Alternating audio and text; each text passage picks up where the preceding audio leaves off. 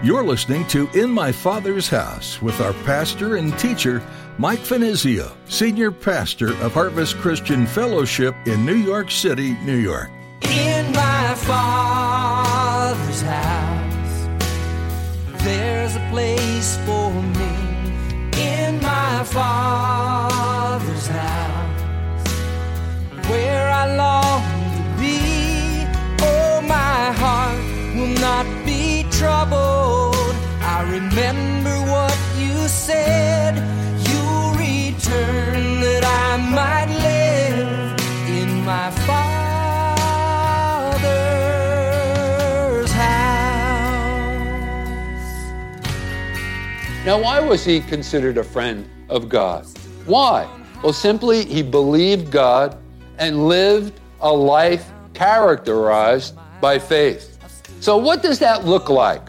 Well, he was a man who heard God, who believed God, believed that God could be trusted to do what he said he would do, and who based his entire life on that conviction. That's what made Abraham a friend of God. Today, as Pastor Mike teaches about Abraham, he points out that the Bible refers to Abraham as a friend of God. But if we look at the events of his life recorded in Genesis, we see several noteworthy moral failures on Abraham's part. This can cause us to ponder why exactly he is known as God's friend. Pastor Mike reasons that what sets Abraham apart is his faith. His life was marked by faith. And the fact that Abraham did nothing to earn God's favor is encouraging to us who continuously rely on God's grace. Now, here's Pastor Mike in the book of Genesis, chapter 12, as he begins his message Abraham.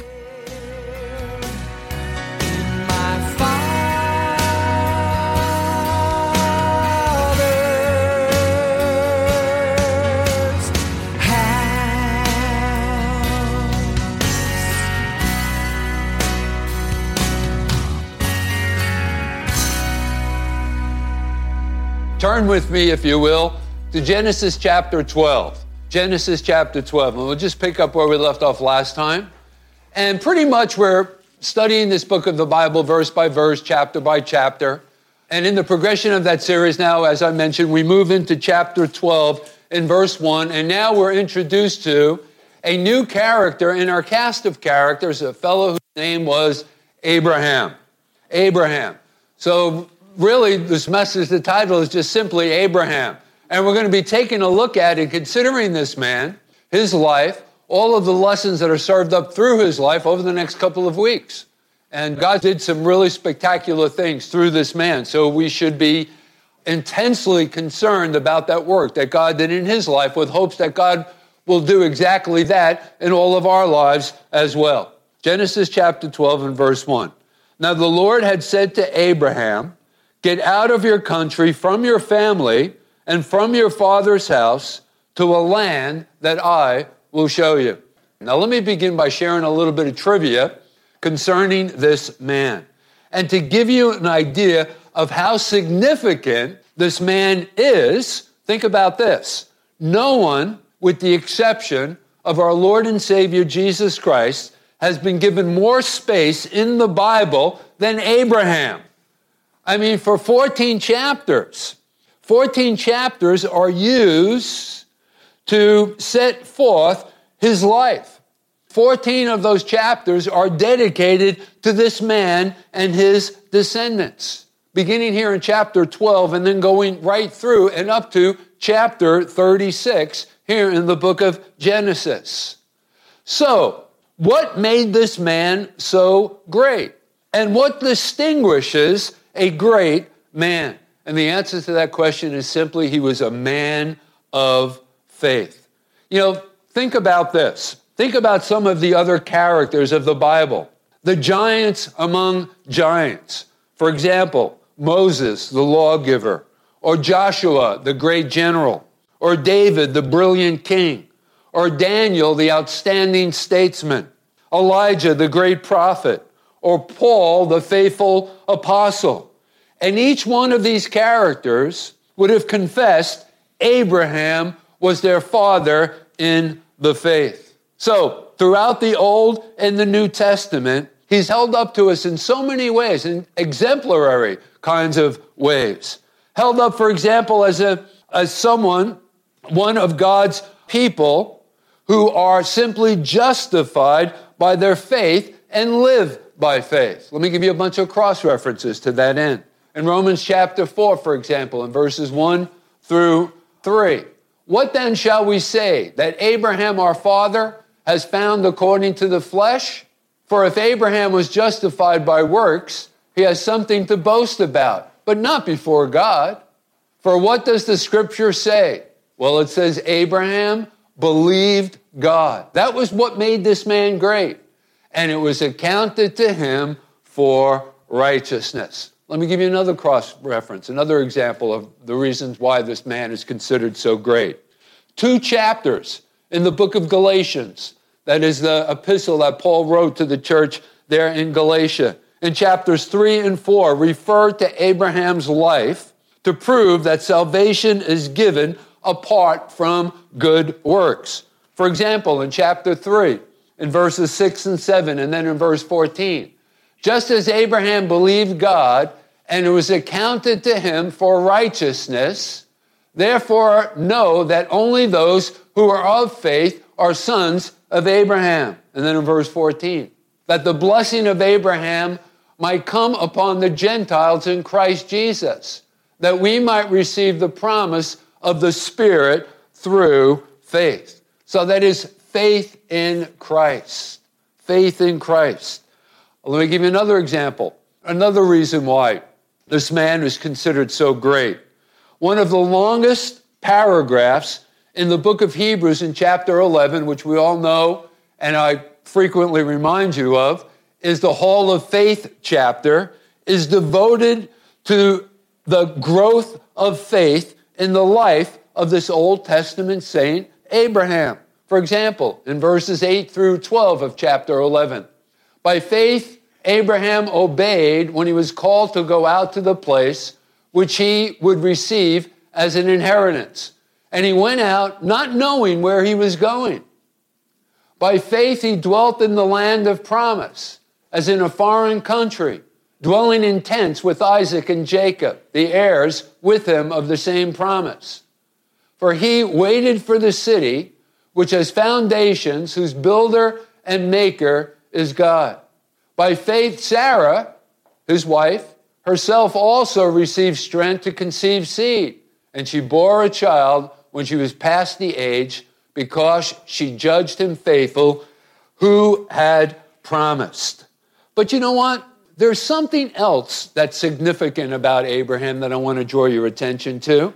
In three different places in the scriptures, two of which are recorded for us in the Old Testament, in Second Chronicles in chapter 20 and verse 7, and then in Isaiah chapter 41 and verse 8. But here in James chapter 2 and verse 23, and this is what I want to draw your attention to, he is referred to as the friend of God or God's friend. And this is again is another reason why this man was so great. In James chapter 2 and verse 23, and the scripture was fulfilled which says, Abraham believed God and it was accounted to him for righteousness, and he was called the friend of God.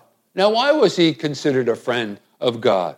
Why? Well, simply he believed God and lived a life characterized by faith. So, what does that look like? Well, he was a man who heard God, who believed God, believed that God could be trusted to do what he said he would do, and who based his entire life on that conviction. That's what made Abraham a friend of God. That's God's friend. And how wonderful this is, this truth is. Because you know what? That means that there's hope for me and for you. That is to be a friend of God as well. I mean, it's within all of our reach. You know, after an introduction like this, and, and I know I played this up a little bit, you know, how great a guy, a man, Abraham was in this introduction to here in chapter 12 and verse 1. And I mean, after an introduction like that, it may come as a surprise or a shock to some of you.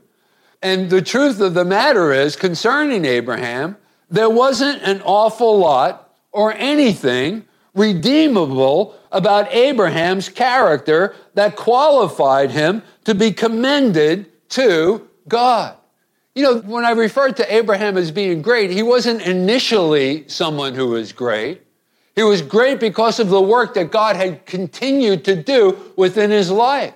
This isn't something that happened overnight. This was a part of a process. You see, think about this. Abraham had come from a family that had sunken to the level of worshiping idols. And Abraham himself may have at one time been an idol worshiper as well. You say, How do I know that? Or how did I come to that conclusion? Well, in the book of Joshua, Joshua refers to this possibility in his final charges given to Israel, challenging the people, reminding them of their pagan past.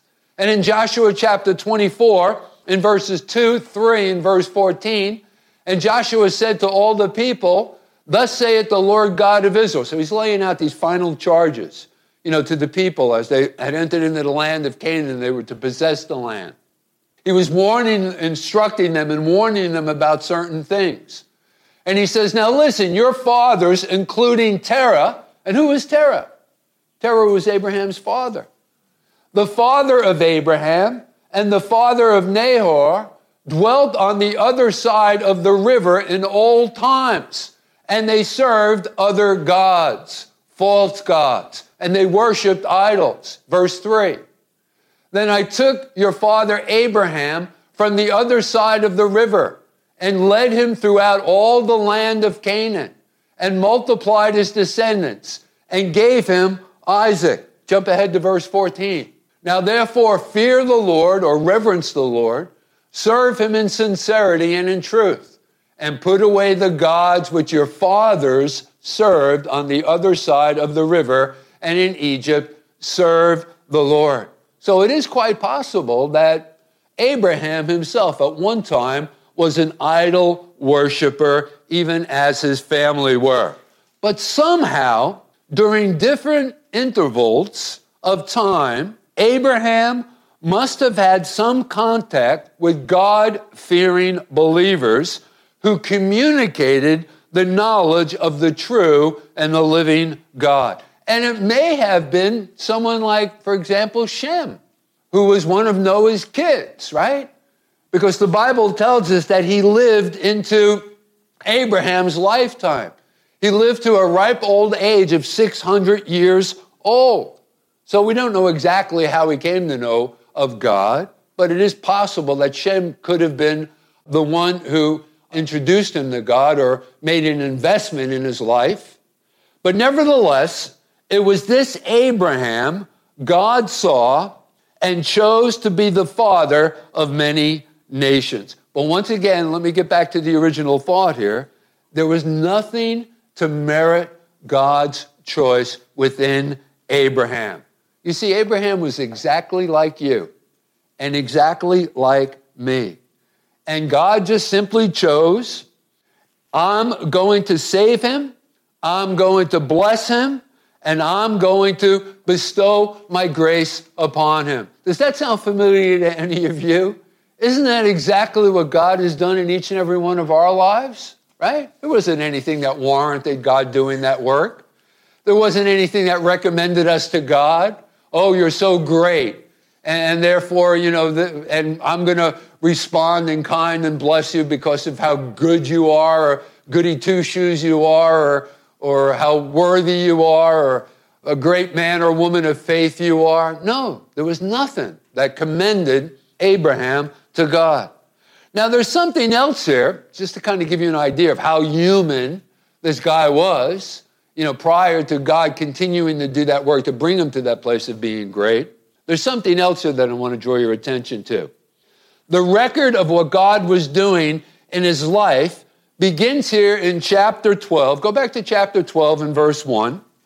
And can I read it again one more time? Let me read it for you. Now, the Lord had said to Abraham, and think of this as, as God's commissioning him. Even as in our own experience, God has commissioned us. Okay, He's commissioned us to salvation, to follow Him, to be one of His disciples. And yes, Abraham's calling was a lot different than any of our calling, but similar in many ways. But his commission us is exactly the same. The requirements remain the same. So hold on to that thought. Now the Lord said to Abraham, Get out of your country, from your family, and from your father's house to a land that I will show you. So think about this. The record of what God was doing, was about to do in him, began here in verse 1.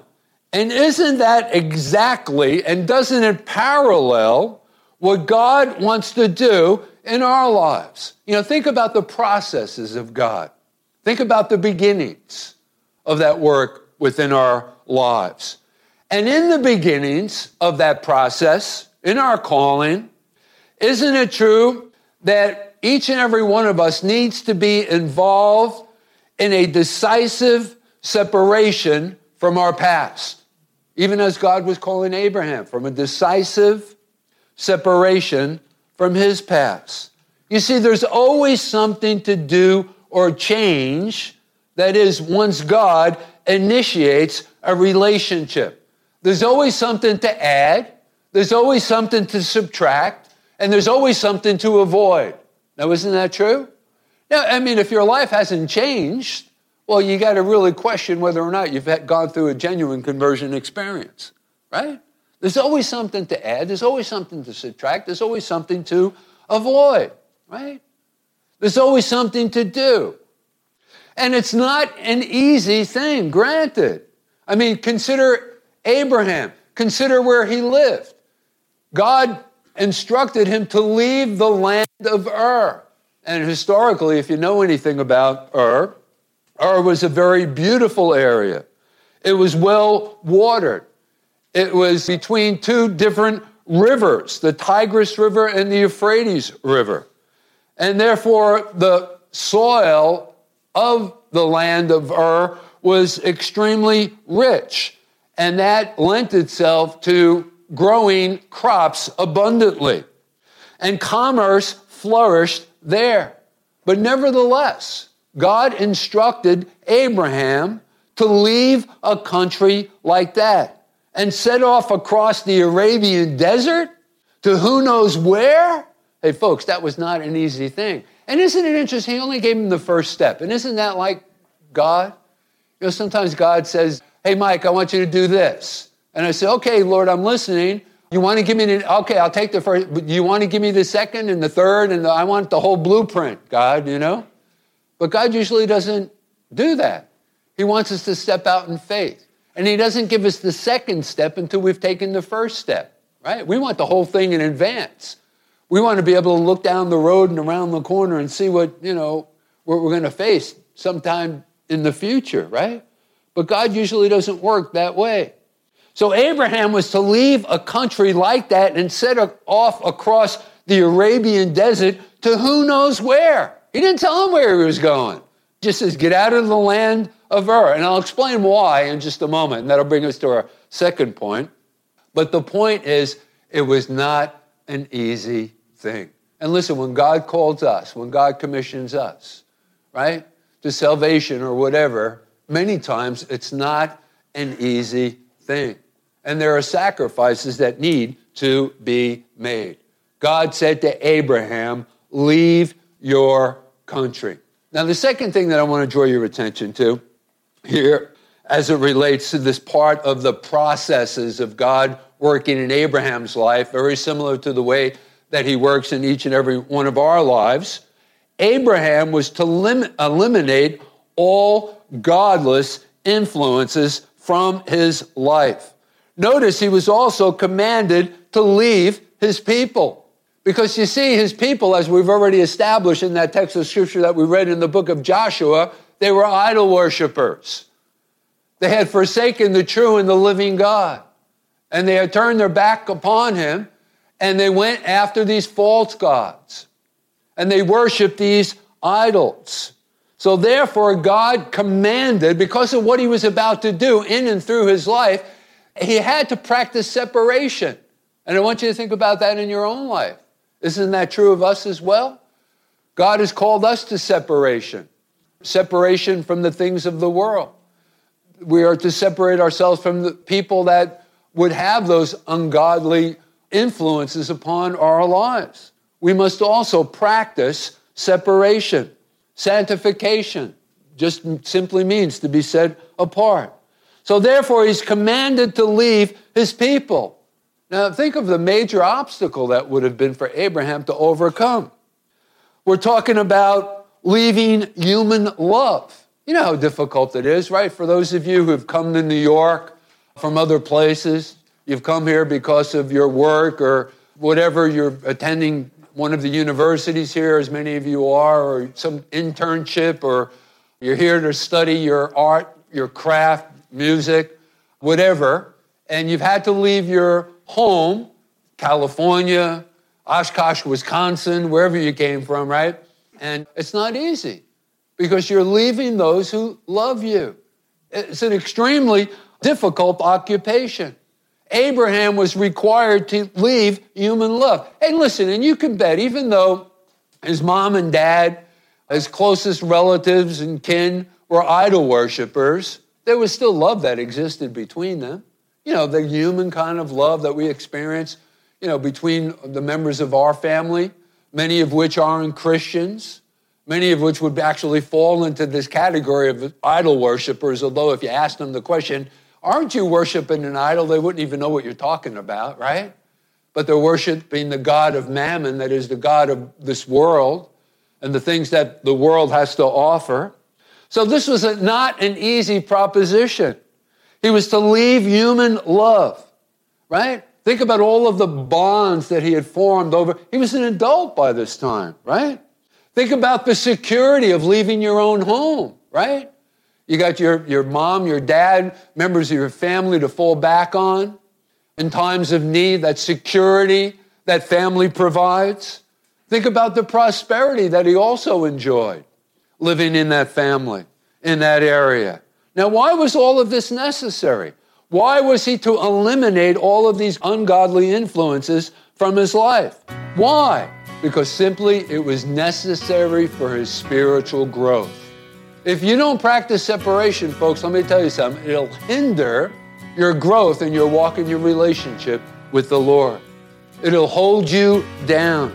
All of these godless influences. You see, Abraham needed to understand and experience to simply and completely rely upon God for everything.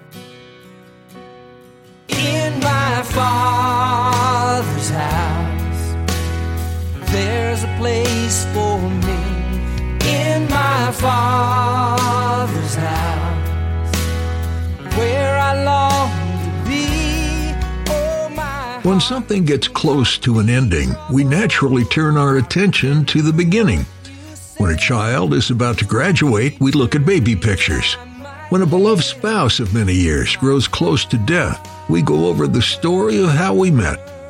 When we pack up our stuff and move away from a house, we remember the first times we walked in the door. And as we draw close to the end of days, it seems only fitting to return to in the beginning. We can watch as light is created in land and sea and all the creatures, day and night and the sun and moon. And when we take a look at the glorious and amazing creation of the world, we can remember that it's the same God from the beginning who is ruling over the end. We can watch in awe, remembering that the end is also good news as we eagerly await his return. And here at In My Father's House, we're so glad you've decided to spend your day with us. In My Father's House is a ministry out of Harvest Christian Fellowship in Midtown Manhattan. It's easy to get here with access from Port Authority and Penn Station on 34th. We'd love to see you. Pop over to our website, harvestnyc.org, to find times and so much more. And if you feel compelled to partner with this ministry financially, there's a link for that as well. Again, that's harvestnyc.org. While you're there, take a look around to find additional audio, a link to our Vimeo and podcasts. That's all we have time for today. We've loved spending time with you, and we can't wait to meet up with you again. See you next time here in my Father's house.